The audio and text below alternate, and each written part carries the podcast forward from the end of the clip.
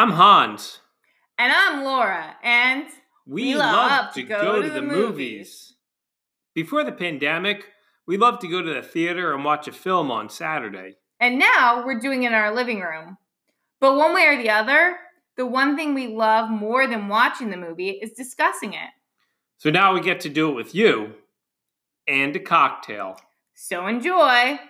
Hans, and Laura go, to, the movies. Hello, movie fans. This week, we watched the 2014 film Chef, written by and starring Jon Favreau, along with John Leguizamo, Bobby Cannavale, Scarlett Johansson, and Dustin Hoffman briefly. Right. And we watched this movie because it was a movie that I had wanted to watch for a while. It had been recommended to us through a family member. And because we sort of, on a whim, decided to watch a movie and pulled up our options, and it appeared there. And I was like, ooh, that's a movie I've actually been wanting to watch. Yeah, I think that pretty much sums up why we decided to watch it. I the the movie itself was uh, basically about a chef who is uh, frustrated with his lack of creative opportunities at the uh, successful but dated restaurant at which he worked, and uh, goes on to then um, start a food truck and build a better life for himself. Right. And so I'm kind of excited to talk about this film, but first. I'm glad you are.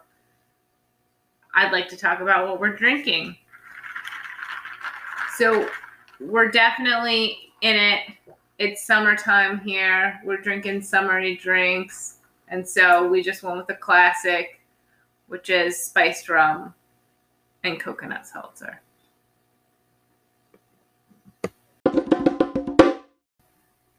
So, Laura, what did you think of Chef?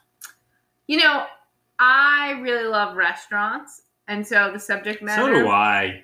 Yeah. We ate at a restaurant tonight. We did. It was it was very good. Um, so it was an interesting subject matter, but I think, you know, I walked away from the movie with like one thought, which was edit, Yes. edit, edit. Okay. The film just it like was too long and it meandered. Mm. And then it made it confusing because you're like, why are these things happening? Why am why why is there 15 minutes about this character? I don't even know who this character is. could you give me an example? I could. Um, I agree with you, but I'm trying Well, to I think mean, of a like- tangible example. you know, the sous chef, Scarlett Johansson's character, his ex-wife, his ex-wife's ex-husband. Hmm. That's like 50% of the characters, I think, at least in the movie. Yeah, yeah, yeah. I, I think that's a great point that you make there, Laura. And it's not something that I actually focused on myself. I didn't think so much about editing as being my takeaway from the movie. But I agree with you. There are some definitely unnecessarily long sequences that could certainly have been trimmed. I, I think about some of the um, some of the uh, the the the um, the the the buddy romance on the food truck could probably have been pared down a bit. I mean, I don't know. I'm, my biggest, I think my biggest problem was is like there were certainly themes in this movie, and there was certainly a plot, but I sort of didn't really understand like the journey or like what the big takeaway was because there was just like so much, like there was so many things, right? It's like how I became more creative Right. how I bucked, you know, like convention, how I re fell in love, how I Yeah. built a relationship with my son, Yeah. how you know, it was just it was like there was too much going on in the movie. There was too many stories. Yeah, yeah. I, I, I think that, that that sort of feeds into some of my thoughts. Um, I, I thought that Chef, the film, was an easy breezy movie about self actualization, about turning your dreams into reality. It offered a story in which the main character faced few meaningful challenges, received all the help he needed at the right time, had amazingly supportive friends and colleagues, and whose quote unquote issues were easily recognized and overcome. Right. No, totally. I agree with you. And I think that sort of like feeds into my point is like, right, like I don't really understand what the struggle was in the movie. Like that's No. the thing is I don't understand what the conflict was. It just seemed like everybody wanted him to like do well and be a good guy and they like enabled him to do so. And like Yeah, absolutely. like the women in this movie were sort of almost confounding to me and i think you felt somewhat the same way Sure. but maybe for a slightly different reason which is like i don't understand necessarily what the women see in them because like his ex-wife was divorced from him or maybe she wasn't his ex-wife i don't know who she was. It was unclear. Why was it unclear I don't know because she was sort of an important figure in the movie. So the fact that it was so undefined, again, I think goes back to my edit, edit, edit. Like either it was unimportant or it was not unimportant. I don't know. But it's like, what is this woman who's like, well, we were divorced or whatever. We had a kid together and we're broken up, but I'm still just going to be this like champion in your life. And not to say that that can't happen because I think it can, but it, but like she really went above and beyond to help him out. And granted, they share a kid but then like when you can compare that to like the only other woman really in the movie who is like i believe his other love interest mm-hmm. You scarlett johansson's character. You assume but it's it's not really in your face overt. But it seems that that's what they're hinting at like she too seems to like be sort of completely unemotionally involved in their relationship and the potential end of their relationship and is sort of just like i just want what's best for you and it just doesn't make any sense to me that there's all these people who just like No, Laura, Laura, it makes no sense at all. The the plot was devoid of almost any real conflict at all. I mean, honestly, almost any real conflict, interpersonal, financial, anything. There were really no conflicts. There was there, there was almost no rising or falling action in this movie. It was basically just kind of a, a level playing field through and through. I, I I totally agree. These characters the characters in this in this chef's life are it just just just bend over backwards to accommodate him in in every which way for um un, un, unrealistically so the only character that doesn't do that is Bobby, um, the sous chef. Bobby, um, Cannavale yes, he's the only person that doesn't basically like bend over backwards to like support this guy. And that's like, because he has to go on and become a gangster in um, Boardwalk Empire and no, but I mean, and that's only because like he basically like the main character gets fired and he's like, "Come on, Bobby." Bobby wasn't his name in the movie, but I can't remember the sous chef's name in the movie anyway. And Bobby's kind of like, "No, I'm just gonna stay here." And then which like, is the only character who made a reasonable choice in the movie probably but but the thing was is then like five minutes later, the two of them get in the same room again, and he's like, he's like, "I'm sorry, man," and the main character's like, "No, you did what you had to do. Congratulations on getting my job." And like that was it. Which like the thing is is like that might be how something goes down in reality. I would like to think that like in many ways my life is bereft of conflict. But the mm-hmm. problem is is like nobody wants to watch a movie about my life No. because in order for it to be something worthwhile there needs to be some conflict. Right, right. The movie can be called Podcast. um, No, it would be podcaster. Podcaster. Yeah. that's going to be an exciting film right there. I bet that's going to be a box office hit.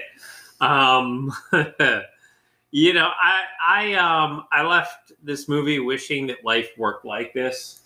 That obstacles arise at just the right time to point your life in a new direction, leading to tremendous professional, financial, and interpersonal success. That's what happens here, right? Yeah. He had a problem with his job, and guess what? That just sparked everything else to cascade in these amazing ways that made everything better. Lucky chef. Right. I will also say, though, Laura, this is critical. But I do think that there's a place for a movie like this. It's a fun diversion, it offers a feel good ride. I don't disagree with you. You watched this movie, you felt like I felt like I was watching a supplemented Top Chef. Yeah, okay, that's fair. But I also will say that I actually at points found this movie sort of boring because I was just like, what? Uh, like, is this ever like what is? I feel like the plot is not advancing. Like I felt like this movie is agonizingly long because I don't feel I'm any farther along in the movie than I was 25 minutes ago. Okay, Wow. there you go. So I don't disagree with you. There's a place for fun movies. I still just think that.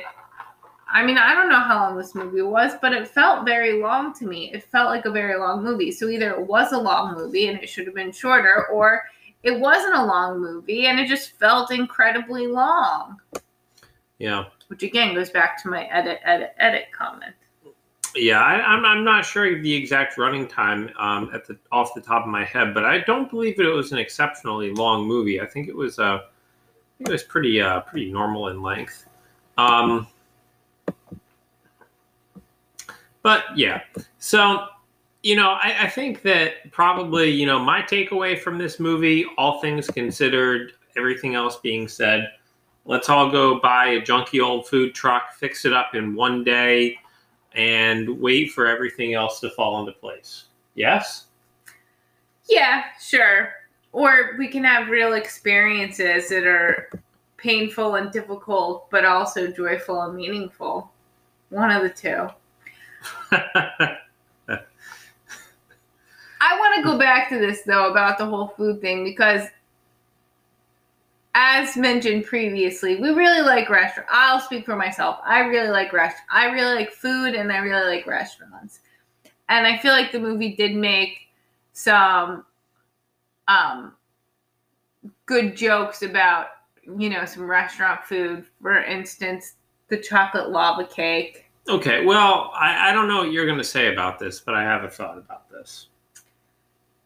Okay, I don't have any problem with a chocolate lava cake. I don't have any problem with them making fun of a chocolate lava cake. I would have had no problem if the movie would have just treated a chocolate lava cake like it was like the ultimate new interesting dessert that existed.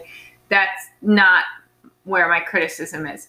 My criticism is is that the thing I found most confusing about their food truck was that they bought this food truck and then they drove it across country. But instead of being like i mean i guess it was supposed to be like a cuban food food truck but then the problem was is that whatever location they went to they just made the food of that location which just doesn't make any sense to me because like are you really going to tell me you're going to roll up in new orleans for three days and you're going to have the best beignets in new orleans because for three days you're a beignet food truck? I mean i know they served other stuff but i just i really like to me that was like a barrier for me and like the food thing and perhaps that's because Oh, don't get me started about Well, that I mean, about this I aspect. yes. I really like I mean and also in full disclosure you know I very much like to travel and so you know food tourism is sort of like a thing in my mind like whether or not you want to use that term one of the great things about travel is you get exposed to new foods different techniques different cuisine and different places you visit but it just to me felt like what's the point of a food truck if you're just going to roll up into a city and make the food of the city? The city already has that food. Yeah, like yeah, bring your food somewhere else. Anyway that's all. Yeah. No, I, I agree. Well, I mean, I I think that the um the menu that they that they decided to give his original restaurant that they were sort of poking fun at was ridiculous target. I mean, there's just no no restaurant that a food critic's going to be going to is going to be serving is going to be serving that menu at this point in time. Um, or when this movie was made in 2014. Yeah, I mean, like, eh. I don't even have a problem. Like, the my reason for bringing this up is because they made such a big deal of like the old school, not creative menu,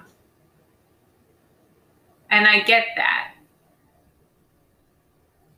But you can't have it both ways. You can't then say like, our great idea for the creative menu is we're gonna drive to New Orleans and make beignets. Well, for that matter, just we're going to we, we need to branch out. We need to we need to be more innovative as as as chefs, and so we're going to make apparently the world's best cubano. Right. I mean, come on now, come on, really? How's that? How's that? How is that? I mean, somebody has to do it, so that wasn't even my problem. My problem was more just like I, I don't know. Perhaps this is why I'm not a creative genius, though. Who knows? Well, don't sell yourself short, Laura.